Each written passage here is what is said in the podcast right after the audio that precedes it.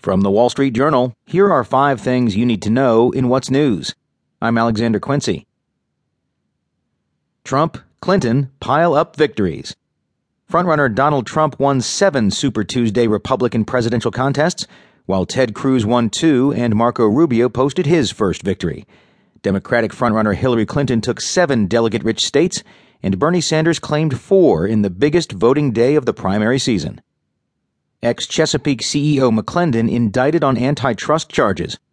Aubrey McClendon, one of the pioneers of the U.S. shale boom, was indicted by a federal grand jury Tuesday on charges of conspiring with an unnamed company to rig the price of oil and gas leases in Oklahoma.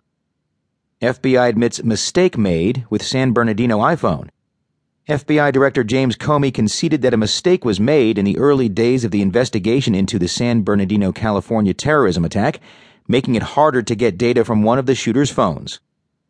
GOP leaders tell Obama they won't consider his court pick.